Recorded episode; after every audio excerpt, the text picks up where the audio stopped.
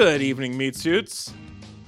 Welcome back to Read It and Weep, a podcast about movies and friendship. Uh, before I go any further, I just want to quickly uh, play a power card that suspends one rule, and that rule is that power cards exist. No more power cards ever again. Anyway, this is season five, Kevin Bacon's Exquisite Corpse, and we are just just four guys on our own journeys, kind of unrelated. A few interesting crossovers, but mostly unrelated, except this one stoplight we all happen to be at within minutes of each other a- right now. just- the whole thing takes place in a real tight area, but the part, the movie is long enough that he had to cut out the part that explains that. Yes. Yeah, the part where we all care as deeply about the valley as P.T. Anderson does. We missed that part. Other than that, uh, it's pretty obvious what we have in common. We're just around. We're just some people who are around. And bad fathers, I guess, is also important. Um, anyway, um, th- we are also playing a year long movie watching game, and that year is rapidly deteriorating. It is uh, aging, 2022 is aging like milk at this point ready, almost ready to toss it out. We have between one and three remaining episodes of this show, depending on how we figure it out, which we're going to talk about in a little bit. Um, I am your host of this podcast. I'm Alex Falcone. I'm recording, as you can tell, in beautiful Austin, Texas. This is the view of Austin. If you're watching on YouTube, youtube.com slash- Alex Falcone. This is the, the this is the view of Austin you're used to getting. I'm keeping it weird in this hotel room. Um, it's pretty weird. Anyway, There's- that's me. There's like a South by Uh, Southwest merch booth, like over just to your left. You can't see it, but it's there. Yeah. Also, um, I have two. You can see on the thing. I'm in a, in a hotel room that has two twin beds, and for some reason, I'm not Nice. quite sure why. Uh, Joe Rogan owns one of them. I don't know how that happened. It's just Why? Joe. You know Rogan which took over one of is my beds. Joe's? You know Yeah, which, which- one is Joe's or It's no? one that when you open it, there's a like a like a s- like a saltwater chamber inside of it, so Oh, that he yeah, can yeah, sleep in it. Like that's Right. all of gotta his be able to- beds pull double duty, right? It's got to have the salt water.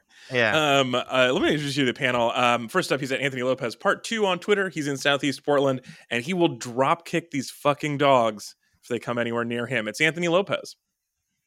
Look, Alex, I know I know this sounds silly, but you know like that part in podcasts when like the host introduces the people he has on it. Well, that that is what's happening right now. That is this part of this podcast. And I think that scene is in podcast because it's real Because and it's it's true.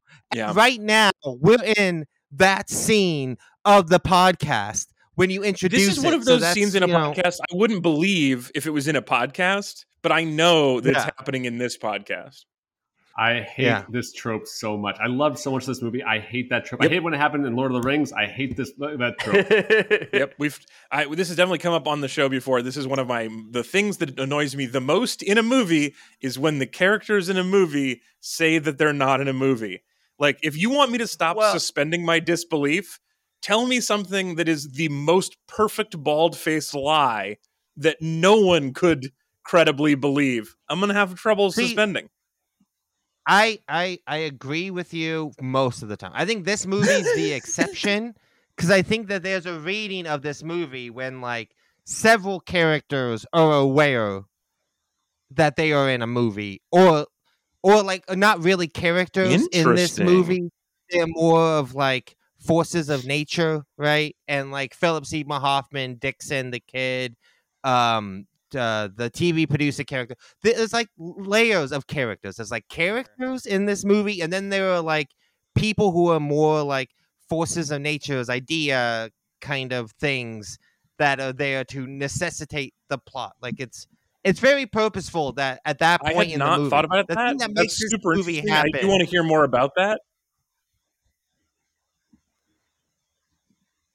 yeah, I'm just saying. But I want to hear more about that. Something to That's think about. interesting, but not right now because right now I'm so annoyed. So we'll come back to that when I'm not annoyed at him for doing it, and then you can explain it to me. Let me round out this panel. First, of all, next up, he's a co-host of the Old Gamers Almanac, the podcast about uh, old video games. He's from the woods of Brooklyn, and he has a lot of love to give. He just doesn't know where to put it. It's Hunter Donaldson. Uh, no, I want to be. Uh, this is why. I, hey, Alex, you need to be nice to me. You need to be nice to me. That's what I'm gonna say. You go to bed. I, Yeah. I'm saying Back it to to all. Actually, Yeah. all three of my dads Yeah. today. I'll say You need to be you need to be nice nice to to me. Go You back to to be Bad nice to me. Hunter. I want to be if I'm if I'm a character in this movie, I want to be the piss boy. Okay, that's Yeah. who I am. That's It's unfair. It's unfair. Stanley's a good name. he- yes, I boy? think, I think if you're gonna look, if Yeah. you're gonna breed, if you're gonna breed a quiz answering kid, definitely give them an old person's name because I think that's Yeah. gonna help you a whole lot. So And let's. Yeah, be and it honest, works- we can all with agree. Donnie. It, we can all agree. If any of us want to be anyone in this movie, we all want to be Luis Gomez as Luis Gomez. Luis Guzman, yes, Guzman. Luis Guzman. I know a lot about fantastic. sports Louis- and milk. Luis Guzman. but I love that he is he is credited as Luis Guzman as Yes, Luis that's Guzman. funny. He's And- playing and we- himself. yeah, it's funny. We got to see him uh, at least the second time this year because we saw him in um, Out of Sight. Yeah. oh yeah. Well, the problem with that, it was out of mind. Yeah, it's not bad. Anyway, um, uh, last up in Northern California. Now that he's met you, it's totally fine if you never see each other ever again. It's Ezra Fox. Uh, get out. Just get out. Get out. Get out. Get out. Get out. Get out. Get out. Um, also, That's one of those me I'm- scenes where if you play the show too loud and you live in an apartment complex, it is very similar to if you just lived in her apartment complex. you Yeah. might. Well, you might also get to meet John C. Reilly. Yeah. I'm yeah, I was in LA when I was watching this. It was always a chance that I would get classic LAPD Officer Magoo. Just what the LAPD is known for is just just friendly but a little dumb LAPD officers who are constantly interviewing themselves in their squad cars. All right, so in a second we're going to talk about Magnolia, including uh, such great questions as are game shows designed to humiliate children good TV? How much cocaine is too much cocaine? And I'm going to tell you the story of the time I threw up in the same bar as William H. Macy. But first, I want to start the show by thanking all of our fabulous meat buddies. And I just want to let you guys know, because at the end of the year, um, I just want to let you know that if you donate to Read It and Weep, that donation is 0% tax deductible. So if you're getting to your year end taxes and you need to have less money that is not a tax deduction, you can do that by going to metreon.com. This is all I'm assuming. I've not actually checked. I don't know what the Well, I, rules I will are. say also though, it could be a business expense. It could be a, maybe a, a write off True. if you're in the business of wasting your money. Yeah, Yeah. or if if Oh. you if you have a business where it's it's legitimate that you need to hear the donut news, you know, it's like you know, business people Right. subscribe to the Wall Street Journal. Like if you were in a we are now Yeah. trade magazine guys. Yeah. magazine, If you're a you're in the world, trader. if you're Ugh. You uh, if you were if you're a tabletop if- wait oh this here's another one if you are a tabletop game podcast maker so hunter if you wanted to donate Yeah. to the show you could write this off as a legitimate research into your own social media presence Absolutely. Well, yeah, I've been writing off a bunch of stuff have in y'all's names for years now. Good, since I've been on good. the show. You know, Good. And also, this is Um, not tax advice. I just I should I feel like unless unless you have to support bad tax advice podcasts as well, in which maybe in which case it is. So I- Yo, and I mean, I like look, that's my sign off lately. I've been signing off saying this is tax advice, and then I sign off. we are tax experts. Well, this look. advice is legally binding. oh my god, wait, you This could do like an email signature that also just like instead of just that this is if you didn't get it, if if this wasn't intended for you, it's okay, it's yours now. This is your email. guys, I'm This really not a funny thing. comfortable. like, Sorry, Anthony. I'm I not just comfortable making jokes like Yeah, this. I think. I think we because we need to remember taxation is theft. We're a solvent citizen podcast. We don't pay taxes here. Neither Oh, should no. you. Oh, what are they gonna do? The IRS Something can't your arrest all of us. Fruitlandia. Yes, they absolutely can. Um, yeah, if you have a podcast called Taxation is Theft, then now this is officially a write off as well. Um, but the most important thing is that we go back for one second to Ezra's thing about when when they when there's an email signature that's like, hey, if this is not meant for you, burn it. I don't, you know. When the, if it's not intended for me, I just enjoy it anyway. So you're not getting it back. Yeah, I've always thought they were fine. ironic about that. I think I think like that's how I start like chain emails. I just send that out to seven more people whenever I see that. You know. right. Mm-hmm. If this is Yeah. not intended for you, that will cause you seven years of bad luck. Have you Yeah. have you guys ever gotten emails that were not intended for you? Like actually like like personal emails, not just you know spam stuff. Like any, any real stuff. Have you ever gotten those? No, There I've, ne- I've never is- experienced that. I, I will say this is I- this is I believe not spam. There is a person with a similar last name to mine who does Mhm. business in air compressors in India because I receive like it doesn't seem like spam. They are like trade newsletters about air compressors and I re- receive questions about invoices about air compressors all the time. I am just in the Indian air compressor business. I'm huge. I'm I'm I'm ignoring so many sales requests. Yeah, I mean, I think th- that's. I think you should just get into that business now that you Yeah, kind of have no, a back wait, door Right. into it. You have a customer portfolio Or- just ready to go.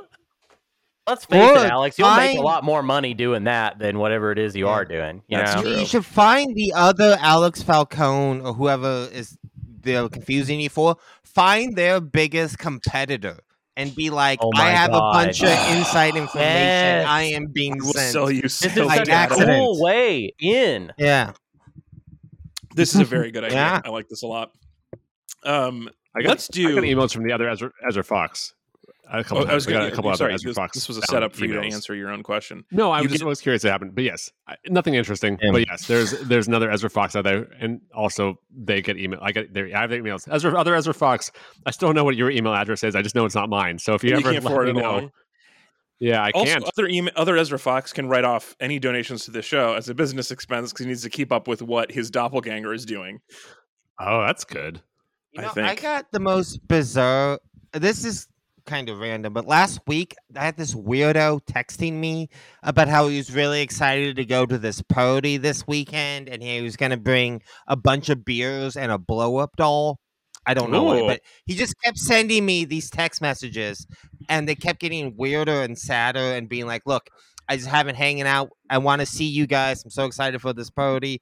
I've been really lonely recently. I haven't had a chance to hang out with you guys. I'm sorry last time I made a scene and it just it just kept getting weirder. weird that Dr- And- Bl- Bl- Bl- Doll and Beers guy made a scene. What a shock. Yeah.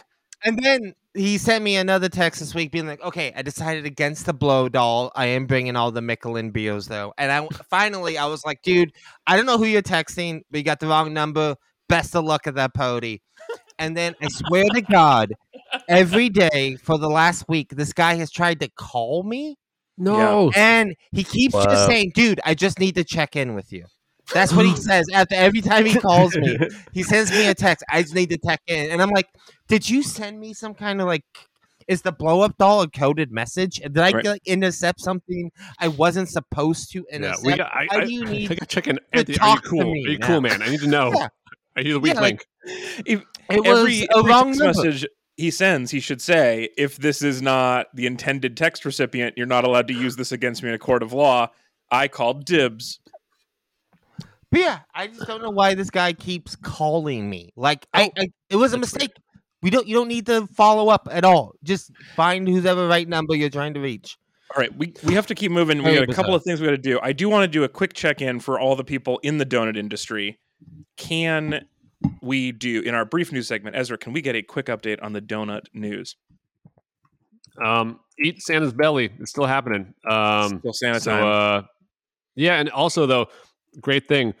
Uh, it looks like Santa also has like some Santa themed mitts, just in this shot. I guess maybe this is Mrs. Claus. I'm not sure. It looks like it's it says, but like it's like basically they're fur fur line red red mittens that are fur lined. I think it's a really Mm. nice Santa based uh, oven mitt look. Uh, but yeah, um, no, uh, donuts are cookies. Cookies are donuts. Um, I classic. don't know. They're giving away money for free in their gift cards. Um, uh, Hmm. You know, I, th- I think really this seems like late stage capitalism is what I'm getting here. Mm. Money for nothing And- and, and Santa's mitts for free. Mm-hmm. Well, um, one other little bit of news I just want to share because last week I talked about my um, video that I put a lot of work into not doing as well as I'd hoped. Or was that two weeks ago? Anyway, uh, Mhm. That was last week. update rolled out a new version, the Snyder cut of that video, as as Robin called it, and uh, did much better. So I'm happy again. Oh, nice. I solved the problem. It didn't uh, it didn't blow up on YouTube, but it has done a half million on TikTok. So I feel like it was all worth it. I did Hmm. change the title, Hunter, so it was less self-referential. What's the new title? What's the night? What's the new title? Oh, I don't no, I don't actually remember. Oh, on YouTube? it's it's called I have a serious problem. That's so mm. good. Oh, I love that. I really like it because the so the so the video is about like I lost my keys and so I have to check all my secret hiding places. And so but I the title is a fun little double it's a little double meaning because it's like I say I have a serious problem, but it's not the keys. The problem is everything else I've done in the video. I clearly am sick. Yeah. So it's got a little double meaning there for everybody at home, but that is done done pretty well and I'm pleased with it and I sold some wall safe wall safes my my greatest invention that I have ha- ever had. That will be the thing that I pitch on Shark Tank one day. Um, Yeah. My invention for a wall safe for people who can't poke holes in their walls. It's just a sticker that looks like a wall safe, and it's great. Heck yeah. That's the Yeah. I mean, if anything, this movie you should do one of those, but for floors, because floor safes. This movie got me thinking. Why don't we see more floor safes? Floor safes are cool. A safe Yeah. in the floor, you can hide it under boxes. No one would ever think to check under a pile of old boxes. it's I'm a great idea. checking I- my behind favorite part of old that scene, though, is that he always has to like put the money. He has to take the money away from the very far sides of the safe because the middle of the safe is taken up by a whole movie camera. Yeah. Ooh. Also, uh, I like this whole line of safes. You could do the unsafe, where it's just like super precarious. Like it's just sort of like it looks like it's about to fall and hit someone at any Ah. moment.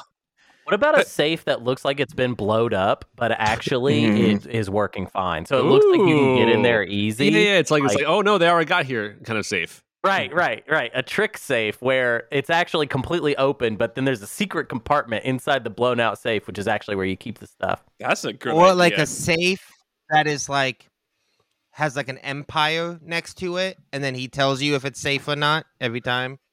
You know, like a baseball diamond. Okay, we do a I safe it. T oh, safe. Okay.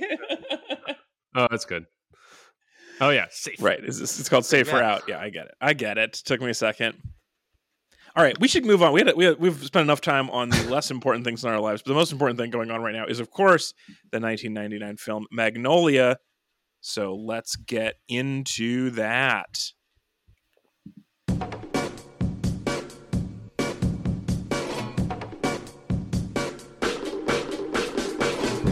It's time for segment two of the game. This week, we talked about Magnolia, the large genus of about 210 to 340 flowering plant species in the subfamily Magnoliidae, and the family Magnoliaceae is named after French botanist Pierre Magnol.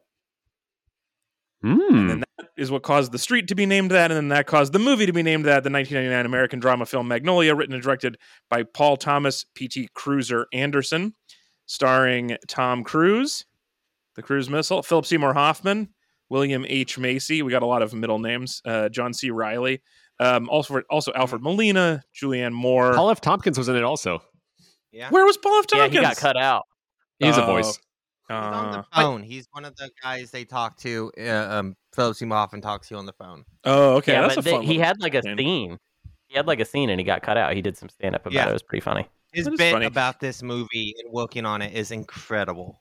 Oh, okay. I need to find that. I'm, I have not heard that. That's really fun. I like I like both those things. And it also, of course, is starring Michael Murphy, who we may remember from last week's uh, uh, episode about Batman Returns. So this is more of Mike, Michael Murphy Returns. Um, and then it's also got uh, one of the greatest card magicians of all time, Ricky Jay. The late Ricky Jay is in it, both Yeah. as the narrator and a like a producer role, not producing the film, but a producer in the film. Um, which I don't know why that guy gets to be the narrator of the opening. Like, just Oh, guy who works Obviously, on he this. was putting. He was the one who was producing the movie. Turns out we didn't know. oh, it was. This Well, is a production of itself. like- Yes, that's Well, that's the I mean, like he's he's one of those like weird characters I referenced earlier, right? Like he has like the Mason ring that they make like a big. They don't like make a big deal out of it, but he's wearing like a Freemason's ring. One of the first lines he has is like, you know, I met you on the square, but we po- I met you on the ground, but we put it on the square, which is like a Freemason yeah. um, oh, I didn't catch that. slogan I didn't know any of he's this. like aware that the guy has cancer even though he hasn't like told him he has cancer like he's, he's another one of these like there's like weird characters in this movie that like exist almost like outside of the plot and like know things that they shouldn't like him and dixon are a really good example of that in this film Well, um I don't yeah, have this kind of information, like, but I the other weird.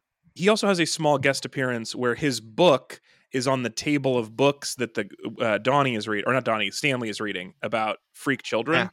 Is uh, Ricky Jay's book, uh, "Learned Pigs and Fireproof Women," which is about um, Wow. like circus freak shows and stuff. So he managed to title. appear as the That's a title narrator, right as there. the character, and as his book. Yeah, learned learned pigs and fireproof women, which I have and is very good. I don't think he played his book. I actually think they had the book play itself. lot. uh, yeah, I that's a that- book. Luis Guzman as the book. Um, so this was picked by me. Uh, I used a power card to jump he- jump the line, and and then enacted the part one of two of the super deal that I struck with Hunter to help him win the game. In exchange, and in exchange, I get to watch two of my favorite movies. This and then next week, if all goes well, still the Prestige. Anthony was mad, but he was madder that we had to spend as much time talking about rules as we did. And so, and he was also, it sounds like kind of interested in watching these movies. So he decided to let it continue. And if you remember the tape, he said we were going to cut off at the part where I had played one power card and he still had his two left to cause n- trouble. But he forgot that meant I still had a power card left to stop all power cards. Haha. We'll come back to that. That's- In the meantime, That's not that's not what happened. But in the meantime, yeah, that, that isn't Yeah, that's actually not. that is Yeah. not what happened. You're you're you're engaging in some propaganda right now. But we'll let's wait, what are save you that. talking Let's about? save that. Wait, which we, part? Which part? we all noticed it. No, listen, We'll- all three we'll of us noticed it. it. We'll get- We'll we'll get back to it. We'll get back yeah, to it. we'll talk get about the to it. movie, not about Let's talk you about being the a movie. liar. Well, I'm fascinated to hear what Uh, part you're talking about because this was not a game. This was me like actually writing down what was said when I was editing it, um, and then doing that. So that'll be interesting. Anyway, in the short term, let's talk about this movie. Okay, so let me give you my patented five point micro summary of 1999's Magnolia in case you haven't seen it. First, I need you to imagine a world where the only music that exists is by Aimee Mann, and even Hmm. Men Done. listen to this music in this world. It's just all Aimee Mann and briefly Carmen. That's the whole thing. That was the point where my wife was like, "I don't buy this anymore." like the frogs didn't buy it. She didn't bother her when they fell from the Wait, There's sky. one but- other song though. There's one other song that's always playing in uh, uh, William H Macy's uh, car, Yeah, which is like don't Gabrielle forget, Dreams. uh, oh, No, okay. it was um, it's Supertramp. Supertramp is constantly. Oh yeah, playing in Supertramp is in Oh, the that's movie. funny. Yeah. Yeah, I mean, But the part that my Supertramp's wife didn't find plausible was this many men knowing lyrics to Aimee Mann songs, which is very funny. I knew a lot of Aimee Mann after this movie came out. Man, this is all this the lyrics to these songs and nothing else. Um, uh, also, okay, so now you're in that world. Put yourself in that world. That's weird. And then also in this world, there's a couple of stories, and I'm just going to give you some brief overviews of the different stories. So there's an old TV producer who's dying of cancer, and his wife is very sad because she was originally married to him for the money, but accidentally decided she likes him. Now he's on his deathbed, and his dying wish is to reunite with his son, incel Tom Cruise, uh, who teaches a seminar on uh, how to manipulate women. Across town, there's a game show where a team of kids play against a team of adults, and the host is also dying of cancer. Cancer, played by Luis Guzman, and he's estranged from his child. And uh, uh, this this time it's a little different from the other story where the guy's dying of cancer and he works in television and he's estranged from his child because this one assaulted his child when she was a child, and now she's addicted to cocaine and going on dates with LAPD officer Magoo. Uh, story number three: There's a former champion of that show is now a goofy grown-up adult who's in love with a bartender who doesn't love him back, and so he robs an electronic store and then feels bad about it and then unrobs that store. And uh, at this point, with those stories swirling around, post-traumatic Anderson disorder has written himself so far into a corner that he, the only possible way to end the film is by embracing the unsatisfyingness of these things coming together, and it just rains frogs, and then Aimee Mann music swells, and then a go- golden retriever dri- dies, and that's the movie. I looked up I looked up for this term, which I'm coining now, Rana ex machina. So this is uh Does that mean frogs in. Latin? yeah. Yeah, that's fun. Yeah, the the frogs f- rain down from the sky, and then this thing that didn't happen. They zoom in on the text, but it did happen, which you can't fool me, Paul. I know this didn't happen. It it has happened. The frog Raining thing. frogs. I mean, a Yeah. little Yeah, bit. It's that like three happen. frogs fell out of a tree, and then like the story got exaggerated over many, many thousands of years, and now everyone's like, everyone everyone believes that it rained no, I mean frogs. this this happens every like few like frogs get caught up in like big storms and get carried long ways and get dropped on places. Like yeah, things yeah, like this do happen. yeah, yeah. but Between also, six and a dozen frogs sometimes get taken up by a tornado. That cow I'm, goes I'm now by. gonna have to find how many frogs these are. and I mean, I I think like kind of getting lost in the frogs is a is a weird way to sort of view this movie, and where a lot of people kind of get hung up. But like, I don't know, like this is this is like a movie that um. Like one of my favorite sequences is when like uh, one of my favorite things a movie can like this can do is like have like a short metaphor for the movie and the way the audience is going to view it in the movie itself. So like Dixon, who I keep referencing, who's like this kid that's kind of pops up throughout the movie. There's like a scene where he he does this rap to John C. Uh, John C. Reilly's character, and the rap is if you listen to it, it is essentially this entire movie. It is this entire movie. It's every character explained really fast.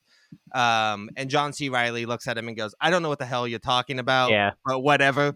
Uh, stay in school." Right? Yeah. And it's like that is Uh, that is like John. Specifically, like, he Paul says, Thomas Be cool. Stay in school. Stay in. Yes. Stay And in it is school. like it is it is how most people watch this movie and they come out like like John C. Reilly. Like they're not like listening to the kid trying to figure out what he's saying, right? They just sort of like, oh, that was weird, whatever. No, To, Yeah, to be I- I clear, think Anthony, that's what I'm fun- saying is not that was weird, whatever. What I'm saying is that was weird. I love this movie more than almost any other movie, and I've seen it a thousand times. I this Hmm. is like seriously one of my favorite movies, or it has been for a long time. It's been a while since I've seen it, so it's an interesting check in. I but I have this is probably as many as any other movie I've seen. I've watched this movie that many times, which is crazy because I like literal things and things that make sense and things that connect and story arcs and uh, most importantly movies that are around two hours and yet Yeah. this movie is this so one's long. good that I it's got so much good acting and writing that I lose those other parts and I don't mind them. Yeah. Uh, but I'm always Yeah. surprised. I haven't seen this in a long time, but I'm surprised how quickly the three hours go yeah, in this movie. Like it's I- so Oh, yeah, there's- propulsive. There's like a, a middle hour where the in every scene the action is just rising. Like well, there's yeah. this Yes, like true. tension, like almost roller coaster part where it's just like we're going up, we're going up, we're going up, and then all of a sudden everything, every storyline is climaxing at the same time. It's so crazy. it really feels Yeah. like this is like three episodes uh, or a full season of a TV show. This feels like an HBO I, show. that's what I was wondering. So did everyone watch it in one go? Because I did not. Yes, I watched it in one go. I, yeah. we were not going to because it was so long, and then we were like, uh, I guess at this point we're closer to the end than the beginning, and it just kind of happened. Yeah. Yeah. I so I watched this as a half hour show basically over the course of the week. I bet it still works That's that cool. way. No, Yeah, it I- really I does. it I liked it a lot. Um, Yeah. I think I had a two part finale, maybe, uh, or a double a double long episode of the last hour or so. But yeah, no, I I I thought it was really cool because like it, it- it's just like this is kind of more of a. I was really like you know kind of gnawing on this movie for for a week or so, and just like you know taking the pieces in, and I I proved to myself that I can I can really accomplish anything if I you know if I if I chunk it out into small pieces. It's uh, it's really a, a good lift for Ezra. You know, don't have to do it all in one go. Good for Mm. you, man. It's a good Yeah. way to look at the world, and I do think this And I feels like an HBO show, so it makes sense that way.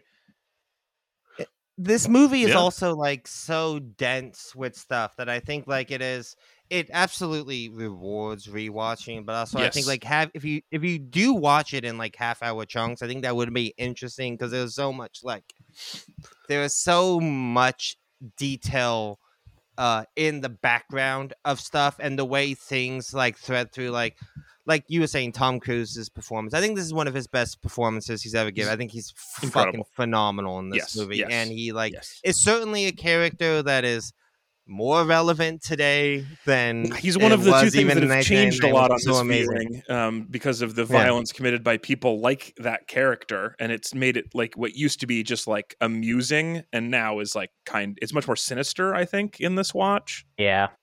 Well, Absolutely. I mean, But still an incredible I think performance. One of the Yeah. one of the things about his performance in this movie, and, and kind of taking it in smaller chunks, if you do that, is like stuff I had never noticed. But like I, I thought, I kept thinking a lot about this movie about um all the dog imagery involved in Mm. him. Right? There's like there's obviously like dying dad has a bunch of dogs. There's a dog who dies at them. the end, literally. But but There's a dog who dies, but it's also his a white sheet and a gurney, and and the people Yeah. from hospice roll out this golden retriever along with Yeah. the dad. Yeah. Yeah, It's it's, called being rich. What do you think happens when one of the Queen's corgis dies? the same exact thing. It sits in the middle of the town square for seven days. it lies But in state. like, Tom Cruise's, yeah. Tom Cruise is like his whole artwork is him as a dog, right?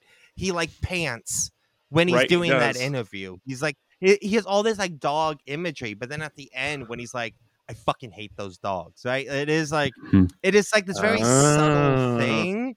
But like it's something I never picked up on is the the way like so much of his is like a facade and who's refusing to look at who they actually are, refusing to look in a mirror, right? Is like projecting an image, but like that's not who he is or who he like can be. And that's like a big part of this movie. Is like so I want to I try mean, something slightly you know, different as today as we as we go into the rest of this review uh, or this discussion of the movie, um, which is I want to uh, test run this thing that uh, I've been developing, which is the Alex Falcone patented four step review process. And so, uh, just to separate some things out, I want to talk like we're going to focus on because we're gonna we're gonna go for things that are good, things that are bad, and then we have a couple more stages after that. But let's like keep focusing on things that are really good about this. And the thing that you were just describing is one of the things that is so just mind blowing about this movie to me is how like despite the fact that it's very long, how incredibly dense everything is. How many small interactions that feel perfect um and one of those is with so so so tom cruise is this he's the uh incel speaker and he's got a couple of assistants and he has a woman who's an assistant who seems very together and then he has two guy assistants who actually go to the events with him who are like drank the kool-aid and are like we see them briefly talking about how good they are at the skill set and there's a brief interaction on the phone where the woman assistant is like Mhm. shut the fuck up i don't care about what you're saying you're so stupid like her be just, a good so- boy. is yeah be a good boy yes more dogs Again, oh you're dog. so right Yeah. so it's, right It's so the, good. the density of Especially that that scene, micro moment Yeah, that scene opens with him bragging to like two customers about how like you got to try this on feminist, man. Yeah. That's what I I'm so great. I fucking dominate women. And then he immediately gets a phone call from this woman who chews him out. a coworker who treats him a like, dog, absolute Right. dog shit literally right. upstairs. Yeah, it is so funny. oh that's so funny And it's yeah, this, this And movie others- is so and others- rich with stuff like it's so rich in these dense things. Another one that I was thinking of was um, the uh, there's a scene where Philip Seymour Hoffman, who is also really good in this movie, um, as he always was, but uh, he's he needs to get a porn magazine so that he can find the phone number for this incel hotline, and he calls like a phone version of DoorDash from back in the day. And he orders peanut butter and a loaf of bread and some milk and then the porn magazine. And then the operator is like, do you still want the bread and the peanut butter? It's so funny and it's so perfect and it's such like a realist it's such a really just a delightful interesting moment when you did not need to have one. yeah that That is You- such a great, well realized moment because you know that is like what that person's job is all day. day. Of people going, no, never mind on the peanut butter. Yeah, it's just, Yeah. it's such a good little joke. I love it, and I, I, I, I, the thing you mentioned earlier with Luis Guzman, where he's like, they're walking into the game show, and he's explaining to the other team that he is the perfect person to call on if you need any questions about sports or milk. And then he's listing things you make with milk, like butter, cheese, goat milk. It's just, I, well realized is the perfect phrase. Like so much stuff is well realized that didn't have to be. That it's Right. incredible. Every little detail. Yeah. Yeah. He asked for some low low fat milk as well. I like yes, that. That's yeah, what he's going to drink on the set. get him a milk. Big over here. Um, another thing that I like, another scene that is like not one of even the main scenes. It's a small part of uh, of the cop's day. Is the woman with the body in her closet, who is one of Mhm. the funniest Oh. actors I've ever seen in a movie. Her performance is so incredible. Uh, where she's dragging the couch, and then he's like. What the fuck is this, Marcy? And she goes, "That ain't mine." It's one of the funniest things I've ever seen in a movie. Well, That is it's also that is one yeah. of those like she's such a weird character because she is, she's like again one of those like what I'm saying like other tiers of characters who are there almost to be forces of nature to bring the plot into focus, right? Like her she is screaming step by step instructions of where to go to find the dead body, Yeah. right? Don't She you look says, in my closet. Don't go in my room. Don't look in my closet. Right? She is planting these ideas So funny. in, his his, head, head, yeah. right? Yeah. She is like again like these pe- these certain characters in it. I mean, it's the same thing with the uh the guy at the bar that Philip Seymour Hoffman spends the evening with. He's this Oh, he old speaks in riddles. flamboyant guy who speaks in riddles and says really weird things and like doesn't feel like a real character. He feels more like a, a like a dramatic irony like forced into a person, right? He is this movie is so filled with these little characters. But that's a speaking of Philip Seymour Hoffman, I love like again those like really subtle things of like his whole opening montage of like getting that he's like a good probably newly converted Christian or recently reformed Christian. And Yeah. then like there's all these photo shots of him in the police station and he's the only cop by themselves. Right? Yeah. All the other No- cops no have friends, a yeah. partner at their desk.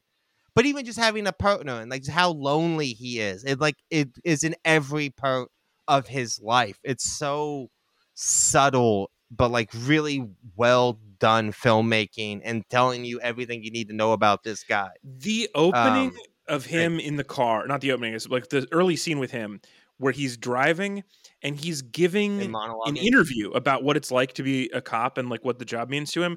And then the camera Mm. pulls out and there's no one else in the car is so funny. Yeah. Yeah. It's so brilliant. Okay, yeah, I Anthony, it's his time. little It's things for like when Anthony, he you've drops. you've danced around this. Please, Anthony, just explain to me now the rap and all of the other prophet characters and like what is going because like I said, I've seen this a lot of times, did not know Mm. that part. Well, yeah, I mean, it's so it's like I haven't seen this movie in a long time, and watching it this time, I was just kind of like taken back by like this. So this obviously this like this this theme of the movie of the idea of like you know as the book says, you may be through with the past, but the past ain't through with you, and the way like we are.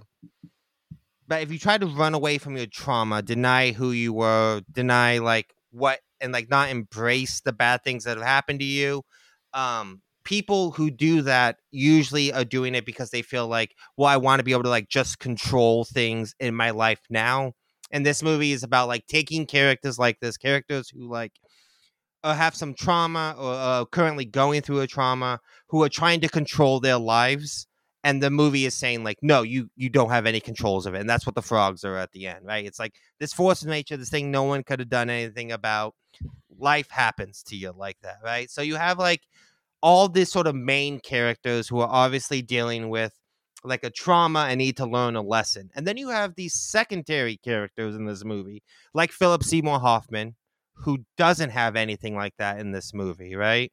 You have Dixon, who doesn't have anything like that in this movie. You have like the producer, who doesn't have anything like that in this Mhm. movie. So you have like the main tier characters who are going to learn something tonight, right? They're going to learn something about how they little control they have and how that's not necessarily a bad thing and you need to embrace and like learn to accept when crazy things happen to you and then Yeah, you have like they- these other tier of characters like i was saying oh what were you saying hunter i didn't want to cut you off Yeah, I so I they remind me of uh, the characters from like David Lynch movies. To be honest, those like weird Yeah. characters that just know things they shouldn't, and feels like there's like this tier of characters that have read the script. yes essentially, exactly. yeah, Right. that's how that. yeah that like i mean that's why the scene i referenced at the beginning is like literally philip seymour hoffman to make the plot happen with tom cruise explains it as okay this is what the scene in the movie is right, Right. that's literally like the context he uses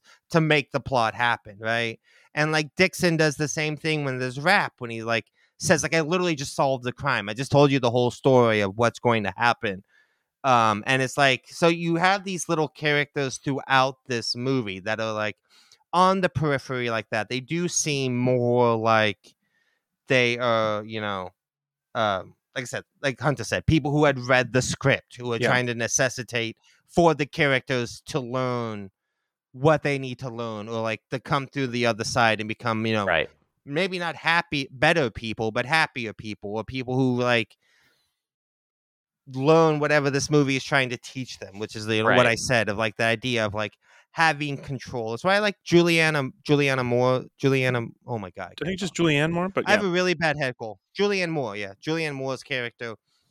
I someone who I've one, I have forgotten how wild of a performance she is Yeah. at like oh, eleven yeah. this whole movie. It's insane. But but even her, like I had never really thought about what the movie was trying to say with her, and it's like she like her whole thing is like she's like regretting the fact that she treated this man shitty when he was healthy and now that she's dying she sort of realizes she loves him and she like tries to you know take a life at the end. But again that kind of goes into this movie of like even something like that is a an illusion of control. You don't really have control. She like is the character in this movie who tries to take most control of her life to literally end it and dixon shows up at the end right and yeah, the other producer tries that as like- well, and a frog knocks the gun out of his hand. Yeah, exactly. and so it's like this idea of like even these things that are like seem very final and seem like this is me taking control of my life. You know, you can't even really depend on that. You can't really do anything like that. All you can really do is sort of like take what life gives you and sort of like embrace the past and not run away from it, you know? Okay, so Um, um, just these are things a we've liked. We've talked a lot about stuff we like about this movie. Phase two, I want to know what stuff that you did not like or did not sit, sit well with you on this watch. We mentioned the um, uh, the Tom Cruise stuff is a little different now. I obviously like uh, John C. Reilly's cop character is very different to me now. There was something when I was younger that was like, oh, he's a terrible cop. That's cute, and now it's not cute at all. Especially when he's a terrible I- cop who's very willing to get involved with people and go into their houses and um, does a lot right, of yeah, that unethical scene, stuff.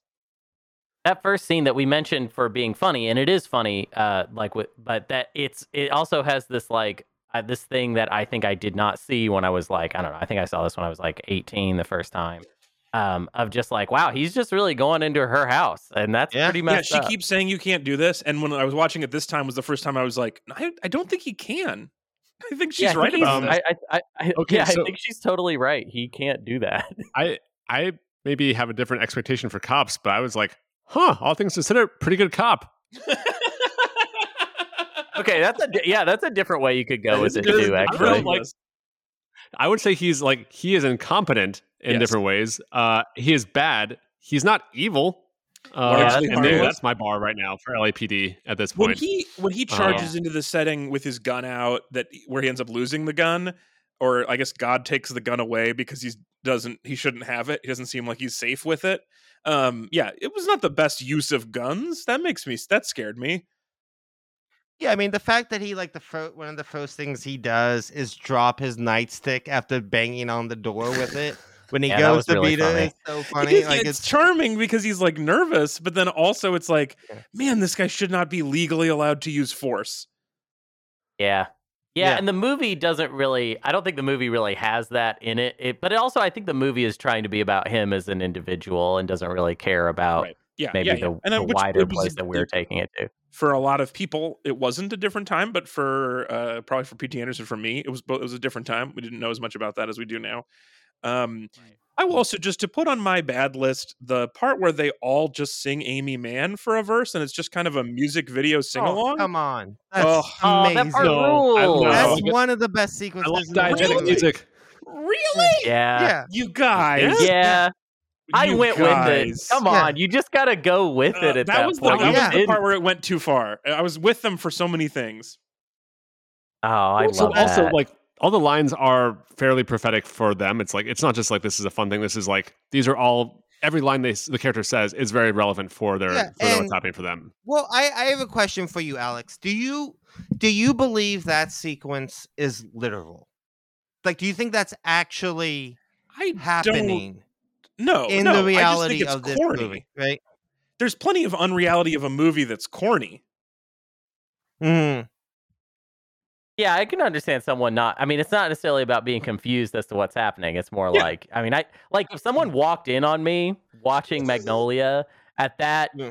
specific part, Yeah. I bet I would feel like, oh yeah, this is pretty lame, huh? A little, conf- But a little If I'm watching the movie Yeah, it, it I understand that. I understand that reading of it. I just know that for me, when I'm there and I'm in this movie and what that happens at like hour two with some change even. Yeah. You basically watch like a whole normal movie length amount of movie Yeah. that I'm just kind of like, yep, I'm going with it. It's it's I'm I'm in it at this point, so they can definitely this is get away with place I'm that. turning back. Well, yeah, I'm not going to turn around now, so that they're singing. I didn't almost turn around. appreciate it's just the the one part at where I'm that like, moment. Ugh. Oh, come on. Ugh, See, God, I- come on. Isn't there also a thing though where it's been 23 years and like like Aimee Mann's uh, "Get Wise Up" or whatever that song is called? It's like Mhm.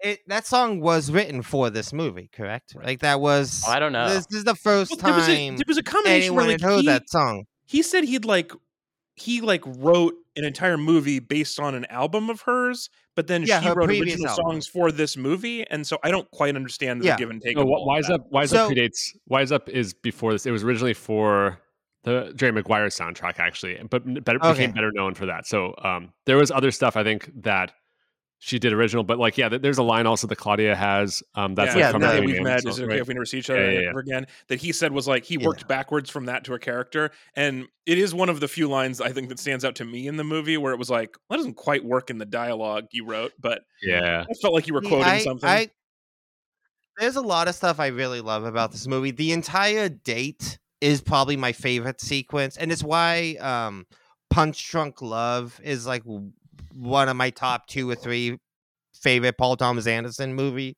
because it's like that. It's like the date sequence stretched out to a full movie, right? With Adam Mhm. Sandler. I haven't actually Like, seen that one, but I there's a like lot so of the much of the same stuff. I thought I would like it. it's really good. I think you would like it a lot.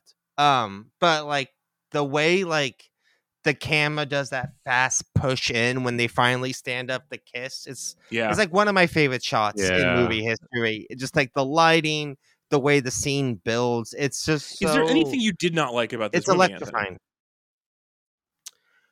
Um, I get. I think Julianne Julianne Moore's performance in retrospect, watching it now, is a little silly. Uh, a little not silly, but a little over the top, especially Hmm. with like her plot line and the character she's meeting. Um, I, I think it works in the movie.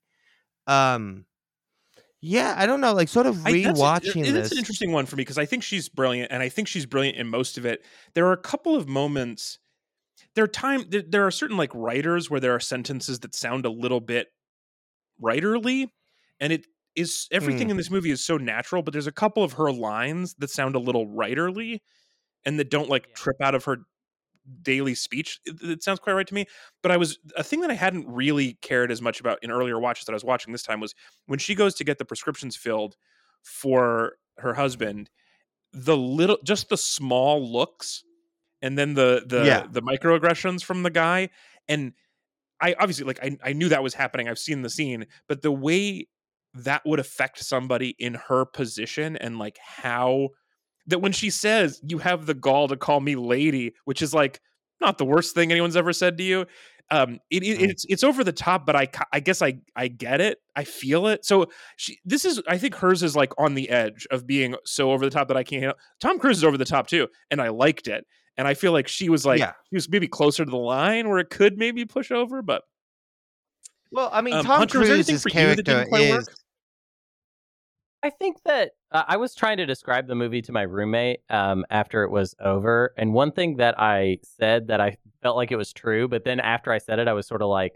"Oh, I don't know. May- Maybe that is actually kind of a problem." Was that um, Magnolia feels like the drama equivalent of like heavy metal um, because everyone is just like soloing and doing like the, the Mm. every scene just feels like every actor in it is just like kind of doing uh, like a really intense exercise every scene, and it's so many scenes like that, and so many of them are stacked right next to each other that maybe there isn't a, a point there there is a point in the movie where it's almost a little too loud, and I think maybe it could have used a little nuance in the like ups and downs because, like I said, there's this whole hour in the middle where it's just Yeah. like rising Click, and click, click, rising click, and click, click, rising click click click click and, click and suddenly click, it's like all all payoff and after a while maybe it's a little bit too much where you get kind of numbed out to like how much you know and it's not none of it's like like I would say individually like excessive for me, but possibly cumulatively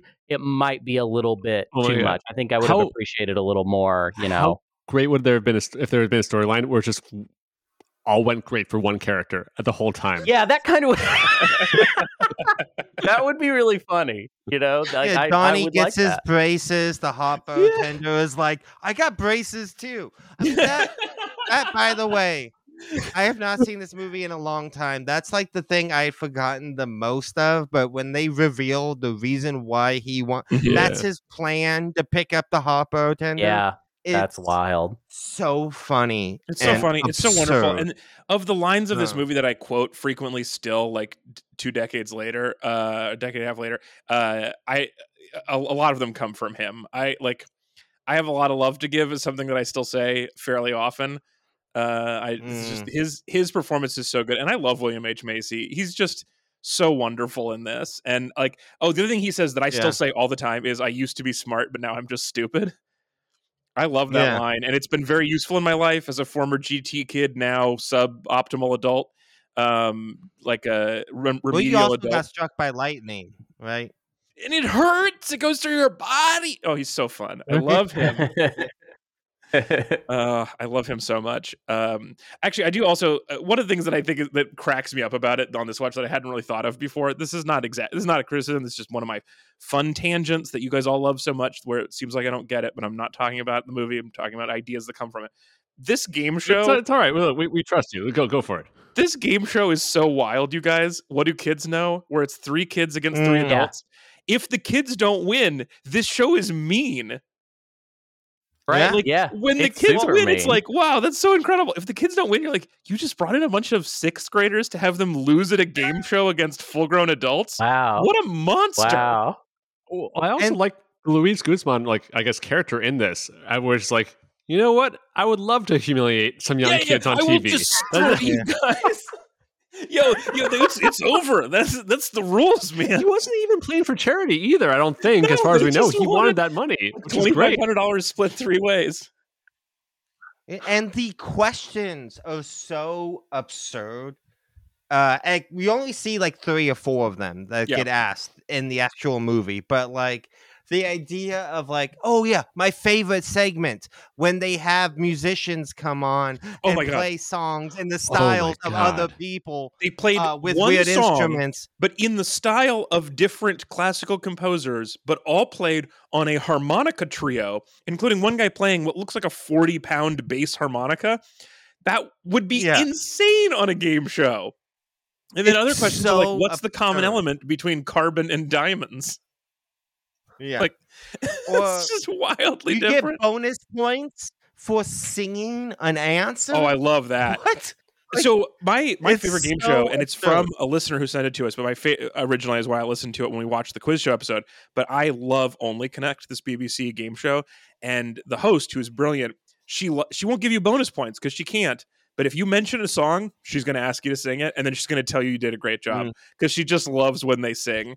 And so it reminded me of that. But yeah, the idea that you get 250 bonus points if you sing the the aria from Carbon is hilarious. Oh my god! It's so good. Yeah, that's great. But just imagine how Yeah. this show was if the kids don't win three days in a row. Everyone would be done. They would be like, "Well, yeah, they're kids, you asshole." Right. Right. Well, It's imagine the up. idea that the show is like this kids team clearly a little imbalanced. Yeah, Seems literally one person answering every question, and the other two make fun of him for pissing his pants. That's Yeah. So job. the the casting on the show is very Mike- important. They're like, it's a game show where we make one genius kid beat three adults. And we put two dumb kids next to him. So we have to cast adults that are dumber than this kid, and then we put him with two dumb kids. So it's really just ask this freak kid questions. And yet, they don't treat him particularly well for him being the only reason the show works. This oh yeah, had- yeah. This had good background. I think I think they want to pull in some like historical stuff. So one, I kind of think P.T. Anderson's uh, dad produced video like shows, and I think Yeah, also his dad was a TV sense. producer. Yeah, yeah. I mean, and his he, dad. he worked on a quiz show also. I think. Yeah, I mean this the character of Earl, Tom Cruise's dad, is loosely based off when Paul Thomas Anderson's dad died of, of cancer. right? It is. Wait, you're telling me Um, that this- this movie about a series of shitty fathers is a connection to his own dad? Uh, yeah, I mean, probably. Yeah. I mean, it's just Can't- you it's know, hard sort of believe. going through. Yeah. It's it's tough, I know, but yeah, that it might there might be something going on there, you know. This is the part of the podcast where we re- where, where we reveal that actually. um, also, I think that Fiona Apple had some version of that uh, have to go to the bathroom, and the TV producer isn't letting her uh, story. I think that also I saw that in the IMDb uh, trivia. Mm, I So- believe that. Yeah. Well, IMDb I mean, trivia, that's as we all know, is the place you go to put lies. But that I believe that anyway. But good lies. people thumbed yeah, it up, so- yeah, Um, But- come, go ahead, Anthony. being able to use the bathroom thing is such another good, like, very subtle way the movie drives home this theme about like control, right? Like so much Mm. Stanley's life, like everyone else, is like he's literally being told when he can't use the restroom. But the thing is, like, water goes in, water comes out. Like people shouldn't be surprised by what happens, right? Yeah, But it's like yeah. this sense of like, oh no, you cannot do that. And it's like the adults and everyone else is so surprised when it happens, but it's just like this idea of like, yeah, shit, we know certain things are going to happen if you do not allow, you know, a kid to pee.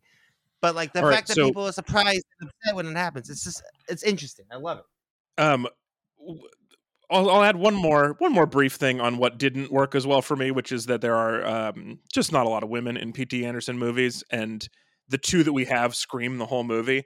Um, the three that we see for any length of time are all screamers. Um, a lot of screaming, uh, not a lot of, not as much character depth from the women. Um, but let's let's wrap. So that's that's like part two, part three of this review process. How much it factor did this movie have for you? So what what are the other intangible things about this? How intangible was your your interest in this movie? Ezra, do you want to I start? got I got mad it factor. Uh, just in that like I, I- I forgot how much of this really must have affected me when I saw it. I guess the first time I, I had seen it for the last like two decades. Yeah. Um, but especially like, I mean, I I on Napster I had all of these uh sound, all the soundtrack MP3s uh from uh Yeah. from Aimee Yeah. Mann. I very much remember this, and um, like the last couple days also like found myself like you know singing bits of these songs. Um, so like it felt like it was a lot of the stuff I really remembered. Uh, and there's some like shots. Uh, I don't know. It's tough not to have an it factor when you have like so many good people with so many names.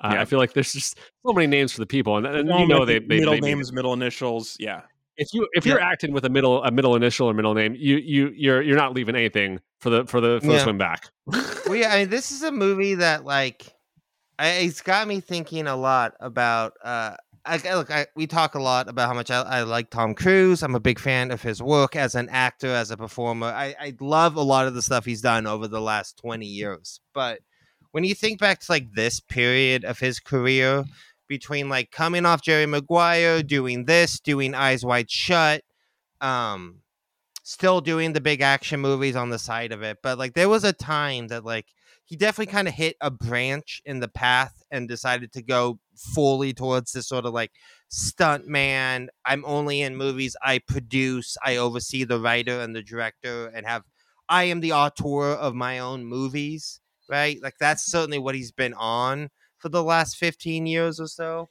But yeah, I did kind of I watched this and like eyes wide shut, and I, I kind of wish that he had maybe gone more with the I work with interesting directors and I will do whatever they want me to do and I because he is give so 110. good. Yeah, when you look at like this and Eyes Wide Shut, it's just Yeah. like these are the last two movies that Tom Cruise was not the sole producer on, right? Like I don't think he's done anything since these movies in which he wasn't the the sole voice uh, at the end of the day. Um, Um, and that's I, kind of I agree with that. I Yeah. agree with what Ezra said about like the different ways that it affected. Like this is not a movie I, I hadn't put this on my top five favorite movies, and I just have been like realizing how much I watched it and how much Mm. I thought about different parts of it. And um, one of those is uh, I want to tell you a quick story where I threw up in the same bathroom as uh, William H Macy does in this movie because I did was you hanging go with a there group to of do that? what Did you go there to do that the way like people No, go to New not- it was not Zealand and see the So I was, Lord of I the Rings sets? in LA. I was doing a bunch of shows, and a the con was like, "Oh, a bunch of us are going to hang out," and they all live up in the valley. And they were like, "Oh, we're going to go to the we, we always we always go hang out at the Magnolia Bar." And it, I had watched the movie a ton of times and d- knew nothing about LA, so I did not realize all of these locations are on one street called Magnolia, which makes perfect sense. But I Mhm. did not know that.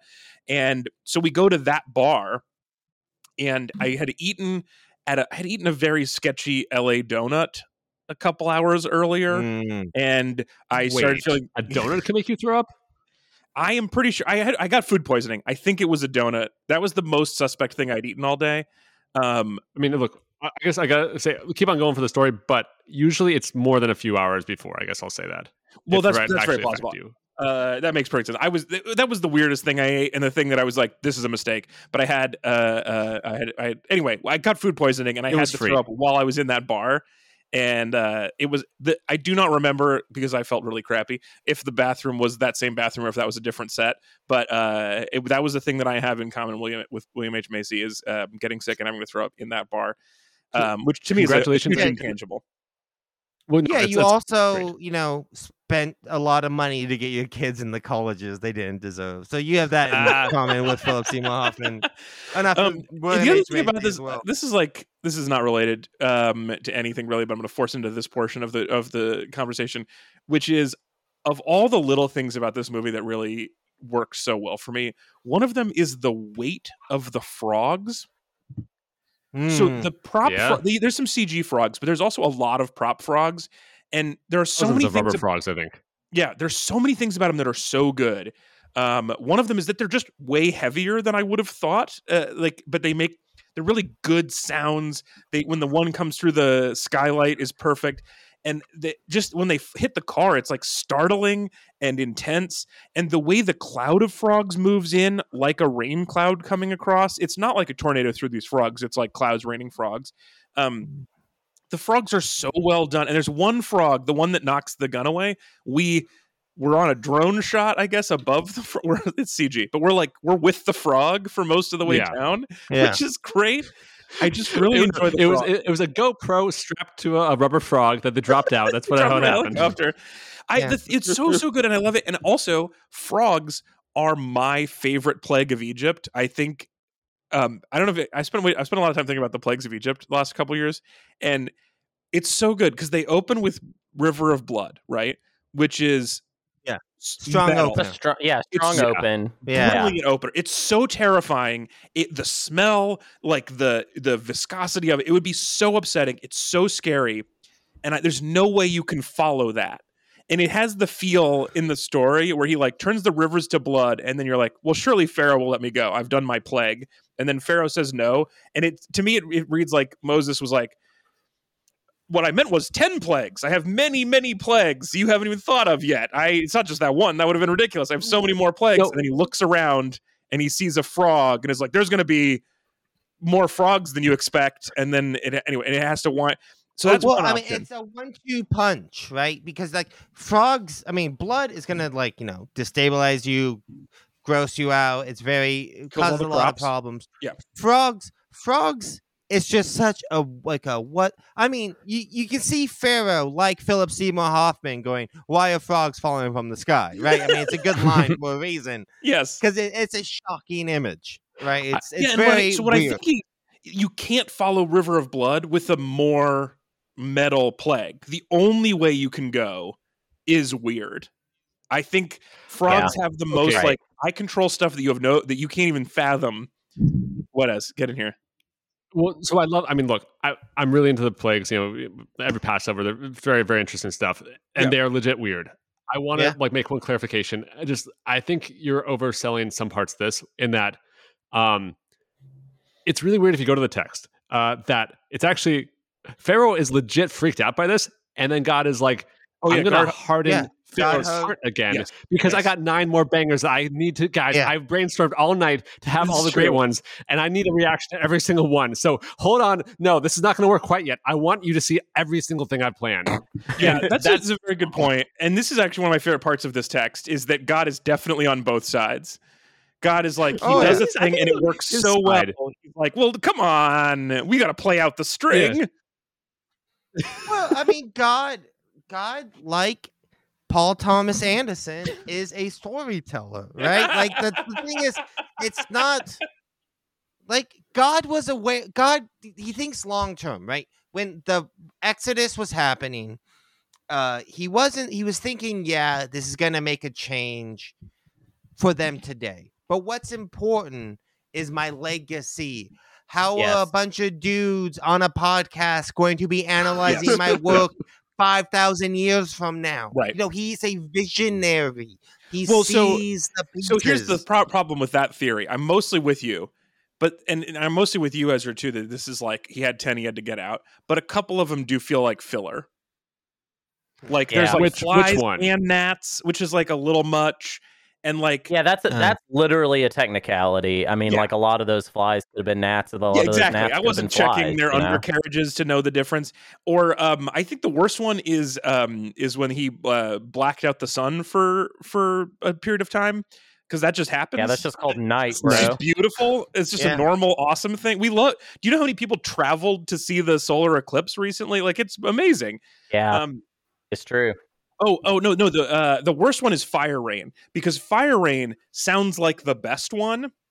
It sounds super badass, but if you think about it, you're like, well, what's on fire? The rain is on fire, like an Adele song, or is it like sulfur that's falling that's on fire, or is the fire itself Mm. falling without being on something? Doesn't make a lot of sense. And so I looked it up, and it turns out a lot of translations of that just say hail.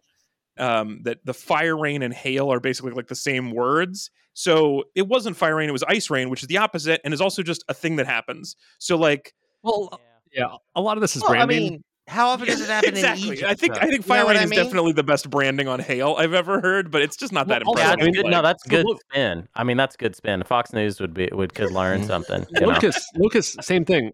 So locusts are just angry grasshoppers, but angry exactly. grasshoppers doesn't sound as good as locusts. no, it's yeah, true. locust sounds like Hopping sounds super cute. Yeah. Um, mean. I have a, a, a, plague of mean grasshoppers. Just real, Yeah. just the meanest, just real bad SOBs. These grasshoppers. oh, they're or, or They're maybe hungry. maybe you frame it like they're hung. Yeah, yeah, that's what I was about to say. A, a plague of Hungry, hungry, hungry grasshoppers. These grasshoppers are starving. They They've got the munchies. in the Oh, bin all day. All right. The last thing uh, I want to, well, so normally in the four step process, we'd ask, what would you change? But I think we've talked a lot about the movie. I have one more unrelated question or glancingly related, and then we got to rank this movie. So um, this question is for anybody on the table who has more experience at cool parties than me, because I've never been in a situation where I would know this answer. But I'm very, this also came up in White Lotus, and I genuinely don't know. So I want to ask how much cocaine is much? Because it seemed to me yeah, I don't. Oh, like she was going through a wrong lot. person asked. I don't want to answer this question.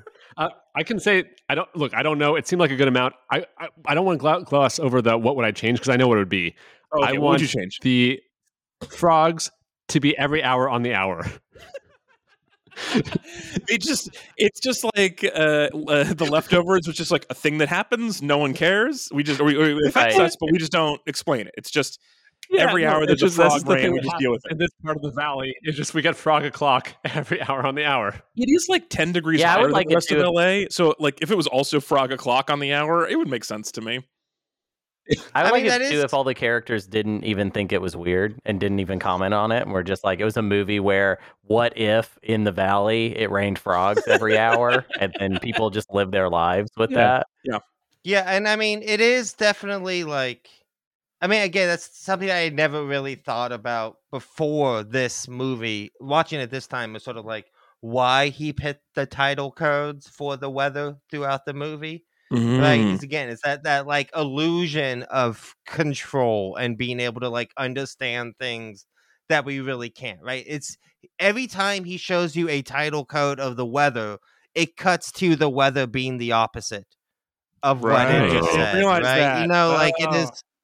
It is like it's just like this really interesting. Like this this movie really does feel like like such a text and not just the sense that it's like very long and big but there's just there's so much like meat on their bones, right? I mean, and it says for like things you don't sort of like about it, like a lot of Paul Thomas Anderson stuff. Like says his women aren't great. He makes movies about a whole wide range of rich white people, right? um, but that's really kind of where he draws his thing. You know, like he, he doesn't Here's have a lot that of we- I- diversity. I, liked large portions of licorice pizza, but the age thing was weird and they didn't care. And then also there's this really racist character that is just not commented on. And so there, Yeah. he, every once in a while he does a thing where I'm like, Paul, what? But then like Tom Waits jumps over a something on fire on a golf course in the valley, and it's like the best thing I've ever seen. So he really does Yeah. have a lot of strengths, but every once in a while there's like a weird blind spot. Yeah, Yeah, I mean, I just Just agree. a a very stable of actors. Yeah, Yeah. he's just obviously very much like a very insulated sort of artist. Um, Okay, I'm not going to let this And pass I though. mean, I need when- help. Anthony, no one else is helping me.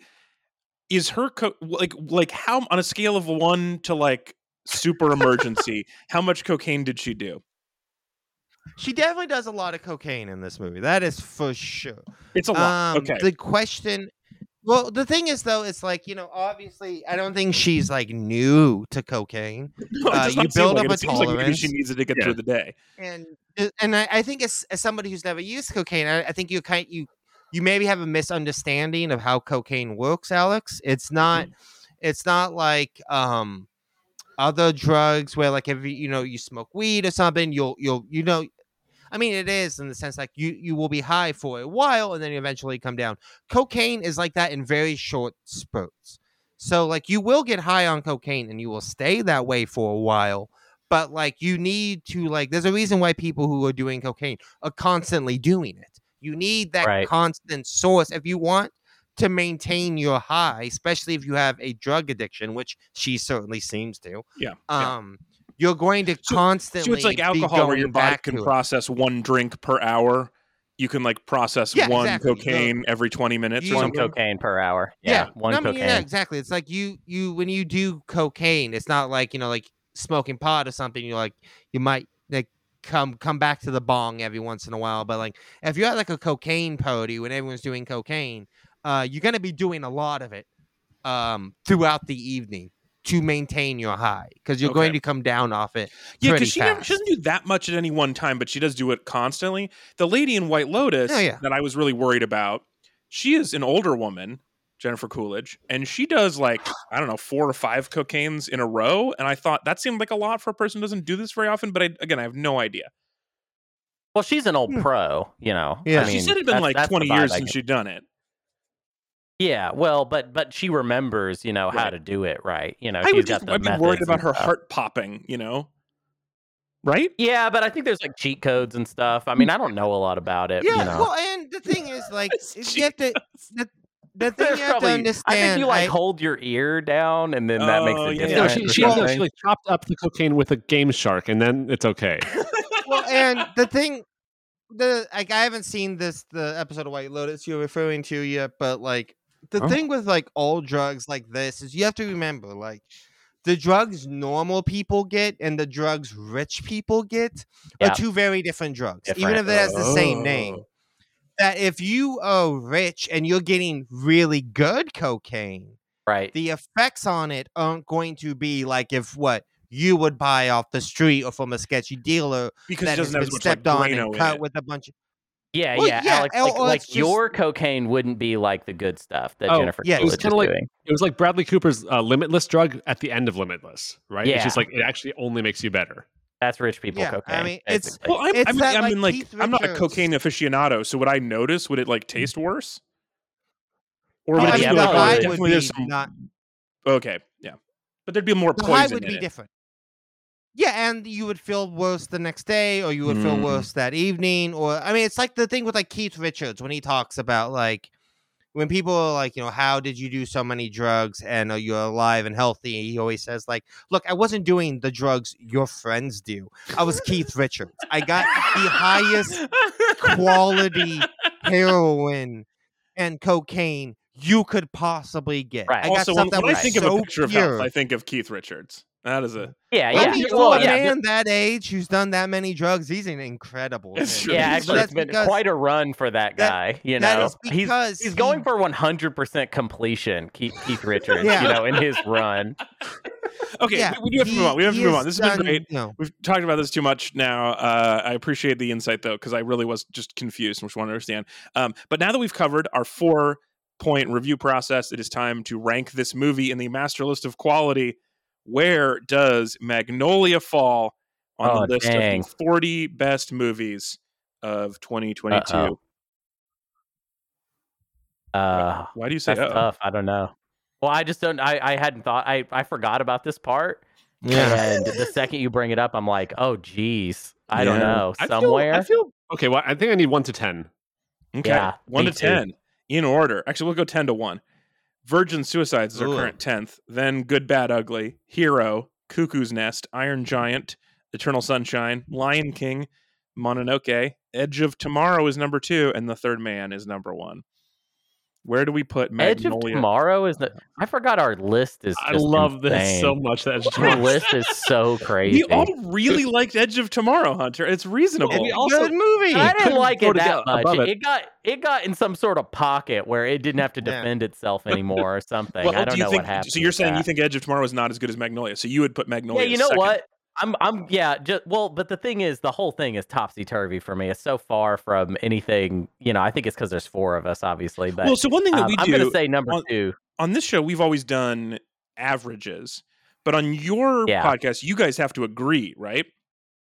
Yeah, yeah, it's it's unanimous. We can't like we, if if we get stuck, we just have to keep arguing until somebody Well, I gets know tired. Anthony hates that, but let's let's try that. Let's all have to agree on a position for this movie just one time. Okay. Let's see what happens. I'm curious. All right. Well, th- and then so what we Be- do on OGA will be stuff like meta stuff. Like I'm gonna say, like I think we should put it number two Yeah, yeah, sure. because Negotiate. you know, screw Edge of Tomorrow. Like I think I think Edge of Tomorrow needs to be a li- we need to take a little bit of the gas out of that movie. I mean, otherwise people are gonna think that that's like well the we might ruin Edge of Tomorrow. Look, that's what I'm saying. If we Well, do a I re-rank at the- the end, I'm fine with that. But um, yeah, we can also do a remake. I only think would be fair. thing.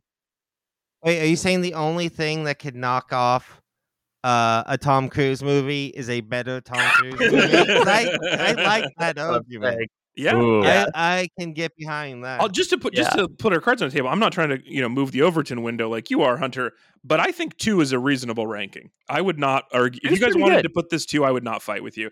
And I'm surprised by that, and I am a little worried that maybe this is insular because I've seen it so many times, and that the rest of the world's like, "What are these dudes talking about?" But I, I really do think Well, this no, movie I is incredible. Alex, Alex, come Well, I on. mean, what are these dudes talking about? Because Edge of Tomorrow is number two on the list. like, what are these dudes talking about? I mean, a I pretty think The fair Lion King is close to a perfect movie, and I liked Princess Mononoke a lot. But like, I feel like this is easily in the top five for me, and so and two is not Ah, out of the question. Oh, here's the thing. Here's the thing. Wouldn't you all agree that Magnolia would be better if Tom Cruise had killed an alien in the middle of it? That, If Yeah, Tom Cruise was like, "I don't been want these frogs falling," and started blasting them out of the sky as they oh, came Oh, down. right. Or if if Tom Cruise had kicked drop kicked that dog. Yeah. I mean, like he promised he No, was I going didn't to say do. this. But my one change, if I was changing something, would be that the dog lives at the end because it did didn't need to die. Poor guy. It's true. But no, the, the thing Yeah. is, the dog, it's a metaphor for him. It is what he leaves. His dad's body and the dog leave together. He is the dog. So he he- There is no changed from- dog, Alex. The So he's dogs a are now, in your dog? mind. He's a good person. He's the dog now, man. what? He's not a good person, but he's somebody who's willing to like change and real like his whole thing during the interview, right? He is the one who is the most expressing what everyone else is trying to do, which is fuck the past. I don't think about it. If you worry about the past, you're a loser. It's it's the stuff all these sort of like Andrew Tates of the world talk about now. People who like and at the end, he's willing to look inward, address what he is. He becomes the scared 14 year old boy he actually is at the end. And now he can grow from there, right? Mm. Like, I do think of All all, right, the all right, characters, he is the right, one You've convinced me. The dog the needed to go. the next day. Yeah, we had we had to get rid of that dog, Yeah, Alex. to I I'm mean, fine now. You're right. You're right. You got me. All right, and and uh, I'm gonna argue for number one now. Whoa, Oh, you're shit. arguing for number one over Third Man? Nah, not really. I can't. I think Third Man's still better, but this is got. to This is my number two. And, and- so, Anthony, where do you come down on this? Uh, yeah, I, I was gonna go higher on the list. Um, but I, I, I, I like this movie. I haven't seen it in a long time. It probably wouldn't be this high on my personal list. But if if this is what you guys want to do, I'm I'm I'm down. I think it's a good place, and I like having these two Tom Cruise movies back to back because I think, think he really that's You got were the gonna put it range of the somewhere man. though. If where, where would you have put it? Where would you? How far down would it have fallen for you?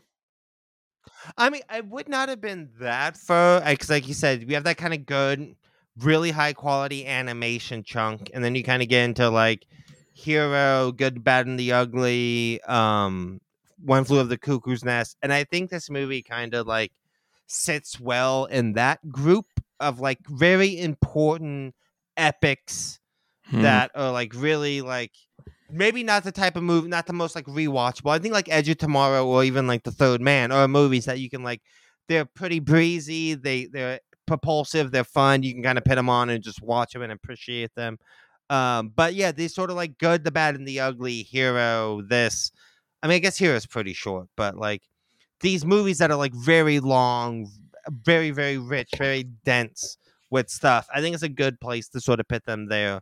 Um, but yeah, if you guys want to do two, I think Magnolia would be awesome there. So Ezra? I'm I'm with you. you think? I mean, that's my range basically. It's it, look, it's like between two and I think six, where it's like I think it's I, I wouldn't put it below Cuckoo's Nest, um, and I'm I would you know for a push, I guess I would put it above Edge of Tomorrow, but I'd rather it be below it. Uh, but So- I'm, I'm so- okay.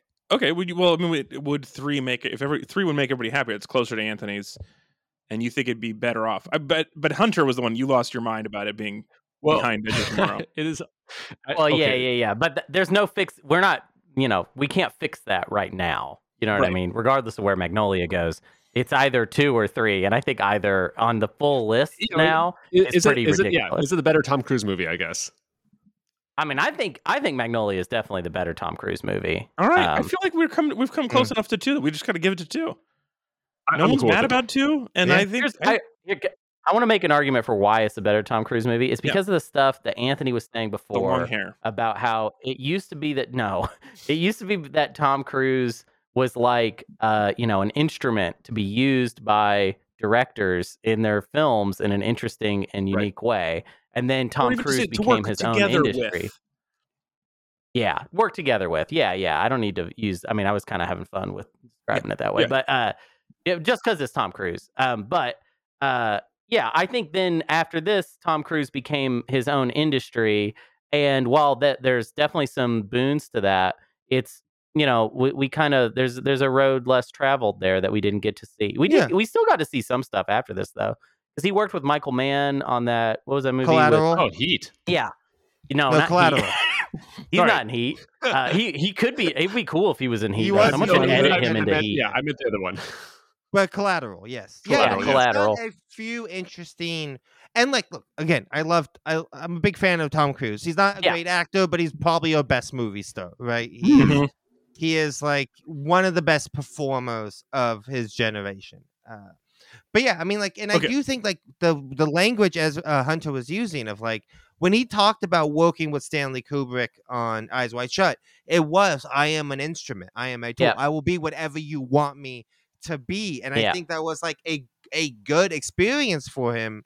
But it also was something he was like, I don't ever want to do that again. I want to be in complete control of my images and my movies. Yeah. Yeah. Um. Just like the Iron of, like, Giant, Eyes doesn't want to be a tool anymore. Yeah, I mean, Yeah, I'm not a Eyes Wide. Shut started filming years before this and came out the same year as this because that was like the longest production in the history of movies up until that point. And I think it still might be. It's the longest film shoot of all time. Is Eyes Wait, what about Shut. Boyhood? Um, well, I mean, this was con- con- this is concurrent. Okay, like fair enough. Eyes Yeah. Wide Shut was like two years of constant filming God. for that movie. It's, Yeah, it wild. was insane the That's amount of work that went into that film. Oh, it's nice Yeah, to have it was, job. Well, and uh, I- I think Yeah. the question here is which Tom Cruise do we like better? And I think I like I think I like this Tom Cruise better Me too. than the Me one. too. I like them both Oh, yeah. though. I don't dislike one. All I right. just Yeah, like- I mean, yeah. this and Eyes Wide Shut are his two best performances. We're calling think. Magnolia Yeah. the By second greatest margin. movie of all time. Um, now we have to move into our game business. So I told you the thing that we agreed on, or that Anthony said last week, but you guys have all decided you don't like potato. that. I No, you no, I burned pulled the- both your codes last week, Alex. No, you, don't you have specifically code said we went back week. to the point. I only played my card in response to your card, and you said you didn't play that card. Okay, so so first there was a um there was a Alex was like you said so I had the suspended power card and I'm like yes we've gone back and Hunter said um we've we've let's say how about this let's say the house rule uh, you played it the right way uh, which is what uh, which would have been to play uh, first a card saying no uh, I'm suspending the rule that other people can play power cards and then you play the switch card um, Right. and you say so smart I wish I'd done that way um, But I didn't and agree then that we so- had done it that way. And what you had No, said and- was and so the- then- the, first part of that, that description was I get my card back. Yes, right? No, no, no, no. And then and then you say, and then you say, so I have no pow- cards left, but Anthony still has his two fuck you cards. Yes. Yes, that is That what is- we agreed on. Yeah, I don't. That does I not mean, sound like literally- what we agreed on.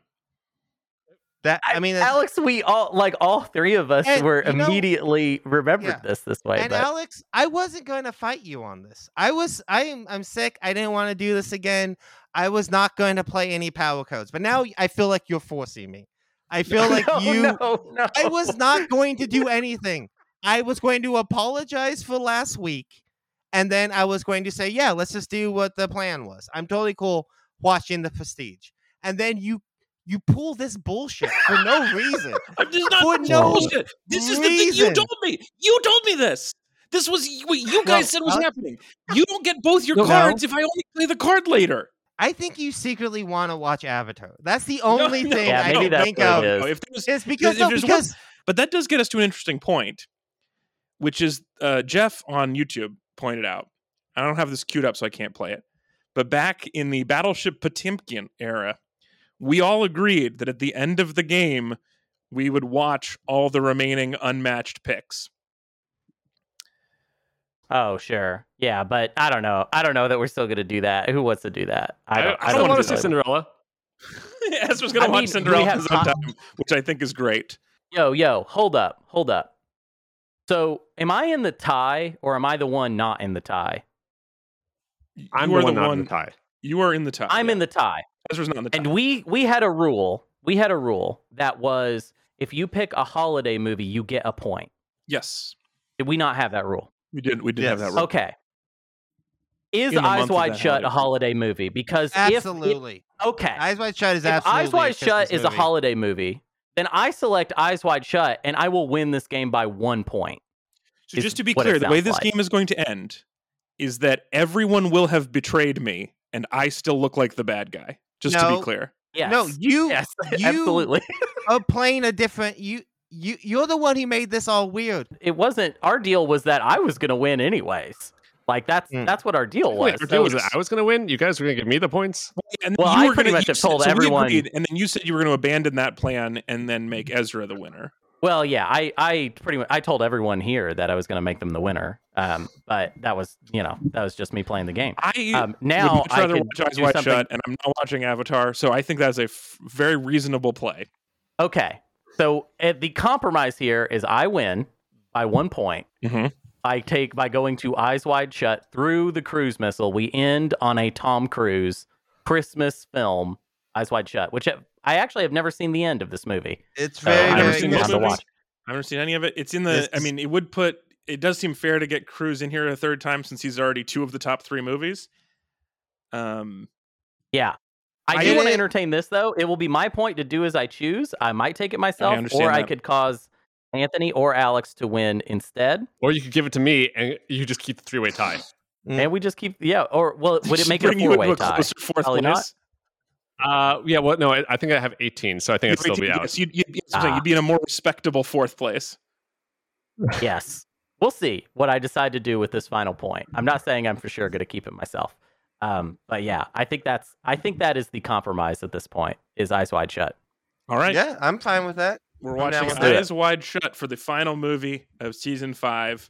But yeah. Um, I would suggest that perhaps we do one more episode after the holidays for season five, a season five wrap. And then, as our last order of business, we would try to construct a different list of quality and see if we get somewhere else like with that. agreement. Re-rank the list. I'll do my. Ooh, I'm gonna do my own version of the list. Mm. Like, uh, then and then that'll that'll make me happy. Maybe we could just all bring our own versions of the list. list and see what we could do with those. yeah, That might yeah, be yeah. fun. It's helpful. I'm into that. Yeah. I think that we should just do a season Cool. wrap, and then we have um we do have some exciting uh news about the following what's going to happen after season five, and we will talk about that in the coming weeks.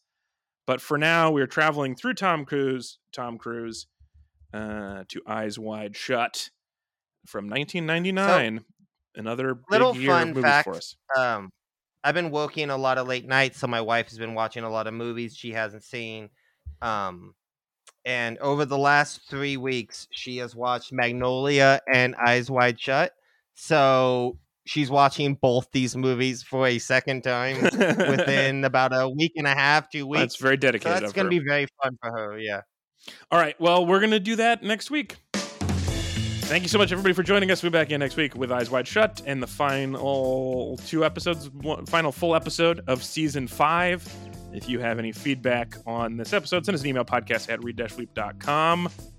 And most episodes are on YouTube, youtube.com slash Alex Falcone, although this one will not be, as you have already noticed, because of some video problems we had in my hotel room. But uh, we'll be back. I'll be back in, in LA for the last episode. Talk to you talk to you then. Thanks for being here, Hunter. Yeah. Hey, thank you. Thanks for being here, Ezra Yep. and Anthony Lopez. Uh, I just want to say, um, just for the record, I, I was I genuinely felt bad about how last week ended, uh, but none of this was on me today. This is entirely on Alex deciding to start all of this. But we got to a movie I really have been wanting to rewatch, so I am very happy. To be clear, Um, what everybody so at home knows very well is that uh, this was not on me. So we're all in agreement on that. This was absolutely This was- on I- you. Uh, please Everybody write knows. in. For Please some write reason, in with even your including the opinion transcript there. and hearing me not agree was not enough for you to think that I did not agree to the thing that you suggested. I understand why you were confused, but I definitely said that would have been smart. I wish I'd done that, and not that's the deal. And I said Well- I've still got my card, and you said yes. And so just to be clear, everyone heard that. That was and not you on the distracted tape me at with all. No nuts one and that. fruit is what happened. Everybody agrees. And Everybody I agrees. guess just somehow the, the three of us were all on the same page, and that was just you were I don't because, know. because you were on the same page that. ganging up on me before that, where you were all like, "Hey, I know you played this card, but we all just don't want that to happen." Well, luckily we found a way out that doesn't, you know, everything is preserved. You know, Just to be clear, I'm hosting the show. You don't get the last word. I'm gonna say the last thing. It's gonna be me. And if you say, Anthony, if you're Right. like, "Hey, I got the last word right before you turn it off," I'll record a bonus on my own. I don't give a shit. I'm gonna fit. I'm gonna fit this in this MP3. People are gonna know that I am aggrieved. That I am the player who has been the most wronged. That all of this happened because two of my friends lied to my face.